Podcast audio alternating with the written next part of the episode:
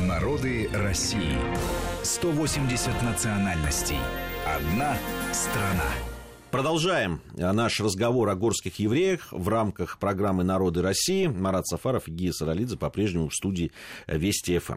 Марат, как и договорились в прошлой части нашей программы, вот все-таки интересно немного уделить внимание тому, что мы сказали, что там, да, с середины шестого века, где-то нашей эры, горские евреи начали селиться в, на Кавказе, за Кавказе проникали из Ирана. Ну, времена были сложные, и, да. и в этом, и потом, и, и ханства различные, да, там, и территории, которые переходили из-под, одно, из-под одной владычества в другое и так далее. Вот как жилось все-таки горским евреям при их явно отличающейся и, и внешности, и, внешности, и культуре, и, культуре, да. и, и, и главной религии. Да. Надо сказать, что у горских евреев современных сформировалась такая определенная мифология. Вот я очень часто слышал от людей разных профессий, относящихся к этому народу, которые говорят, вот на Западе, в Европе, в Речи Посполитой, в других местах, в Германии старой, средневековой, евреи подвергались преследованиям. В Европе был антисемитизм. А вот у нас на Востоке его не было, и мы жили в таком благодатном мире. Вот такой сейчас существует миф, который многие горские евреи разделяют, о том, что вот такая была безболезненная, благополучная эпоха, тысячелетняя практически. Но, к сожалению, далеко не так. Безусловно, перекраивание границ и существование очень небольших локальных государств, потом оказывавшихся на территории колоссальных империй и так далее, оно, безусловно, для горских евреев не могло пройти э, незамеченным. Прежде всего, это было связано с тем, что э, те мусульманские государства, которые возникали там, ну, допустим, те, которые были связаны еще с арабскими завоеваниями, и более поздние ханства, которые э, в горах Южного Дагестана появлялись, они воспринимали евреев, ну, согласно коранической традиции, как людей Писания, то есть как людей, которые не язычники, которые являются, ну, как бы, да, под защитой мусульман, что ли. Но, тем не менее, на практике э, часто отступали от э, коранических э, норм, да, говорящих о защите, о том, что это является братьями мусульманам и так далее, а в реальности подвергали их определенным гонениям. Не сказать, что это было, конечно, тысячелетие гонений, были разные периоды, были периоды благополучные, но, тем не менее, сказать о том, что они были равноправны в этих ханствах, нет, конечно, они подвергались дополнительному налогообложению, они подвергались иногда каким-то даже унижениям, которые возникали, особенно если правители этих ханств были фанатиками.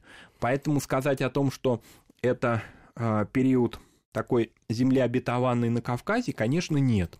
Не случайно во время Кавказской войны горские евреи в девятнадцатом веке все-таки, я бы не сказал, вот они поддержали русскую армию, это будет, ну, смешно, они не могли ее поддержать, потому что они были ремесленники, земледельцы, как они ее могли поддержать, они не вступали в войско.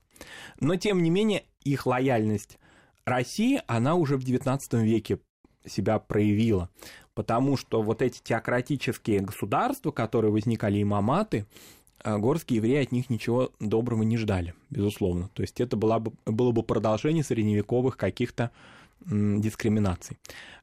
Лишь вступив э, на территорию Российской империи, не, не выходя из своего дома, да, то есть когда Южный Дагестан, Северный Азербайджан вошли в состав Российской империи, все-таки их статус поменялся, безусловно. Например, на горских евреев, ну, практически по существу не распространились какие-то царские, вот эти имперские, антиеврейские ограничения. Да и горские евреи-то не были склонны к миграции, к тому, чтобы в большие города ехать. Это так стало проявляться, может быть, в самом начале двадцатого века.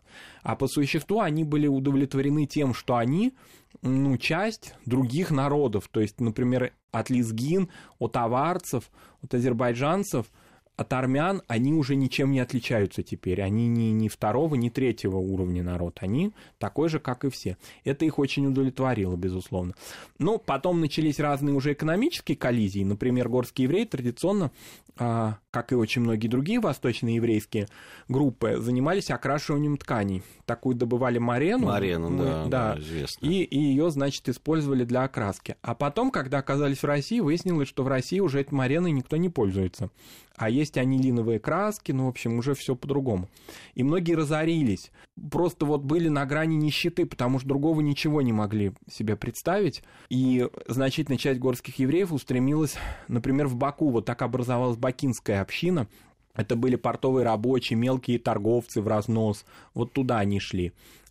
Часть горских евреев продолжала и в российских условиях заниматься земледелием, например, виноградарством. Вообще... Да, это вот интересное очень виноградарство, виноделие. И виноделие, да. да. В Причем... Кубе, в Дербенте, то есть Куба — это на территории Азербайджана. Ну да, вот виноградарство интересно тем, что по старой кошерной традиции правоверный еврей может употреблять вино, сделанное только евреем. Потому что вот он там уже будет соблюдать э, все, скажем так, тонкости э, этого э, напитка. Поэтому горские евреи, они поначалу производили вино для собственных нужд. Иногда даже ритуальное вино, которое использовалось э, в, ну, в богослужении и так далее. А потом, ну не в богослужении, в трапезах религиозных. А потом уже стали его, что называется, на экспорт производить. И виноградарство стало очень важной частью еврейской жизни. Например, в советское время...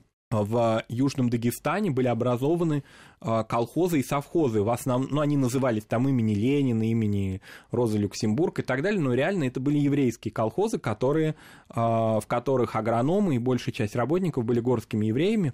Это были передовые предприятия. Вообще интересно, куда бы ни приходили... Вообще горские... у многих, наверное, сейчас улыбку вызвало вот это словосочетание «еврейские колхозы».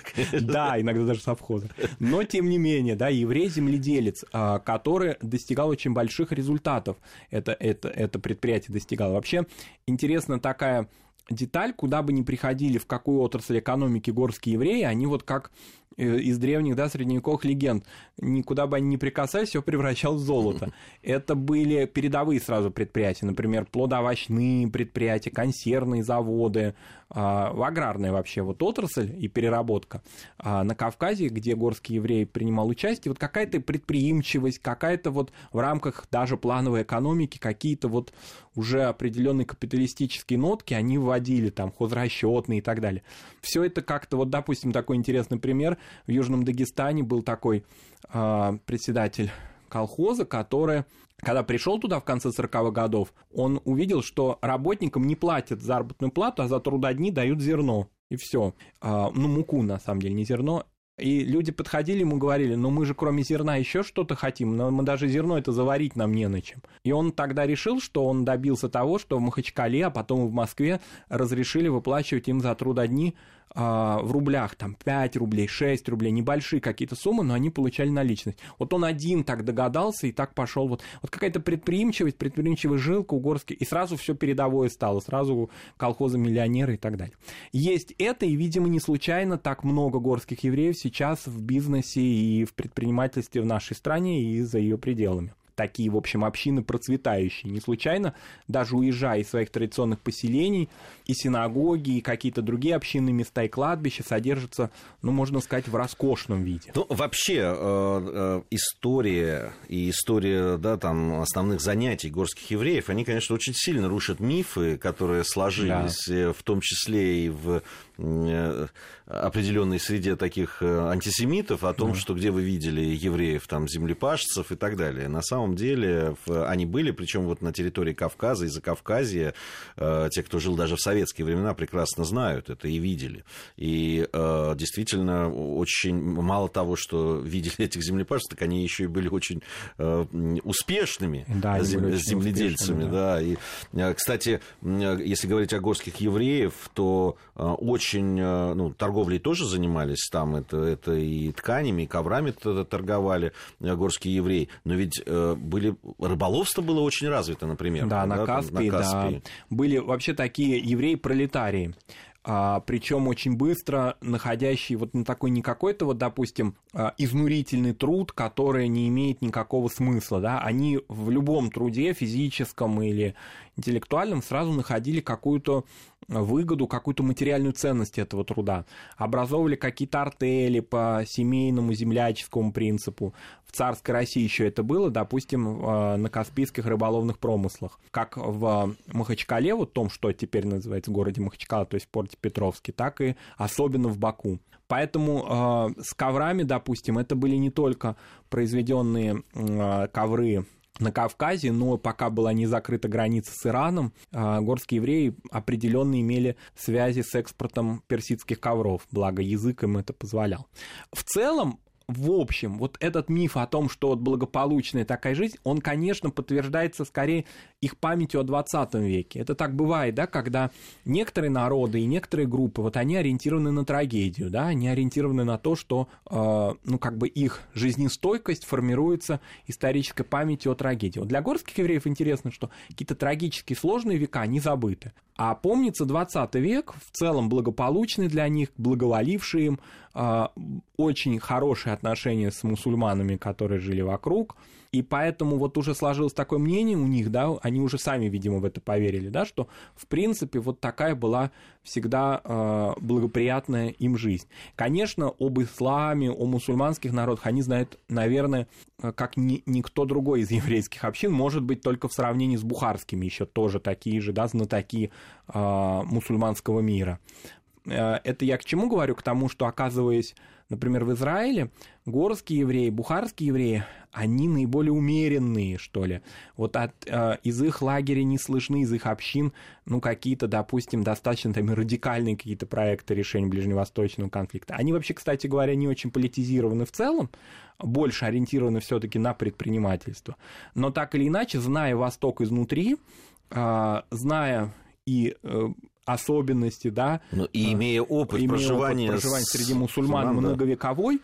они э, очень, ну, так скажем, глубоко понимают современные процессы ближневосточные. О современности мы тоже еще поговорим. У нас сейчас небольшая пауза. Марат Сафаров и Гия Саралидзе в студии Вести.ФМ. Совсем скоро вернемся вновь в студию и продолжим наш разговор. Народы России. сто восемьдесят национальностей. Одна страна.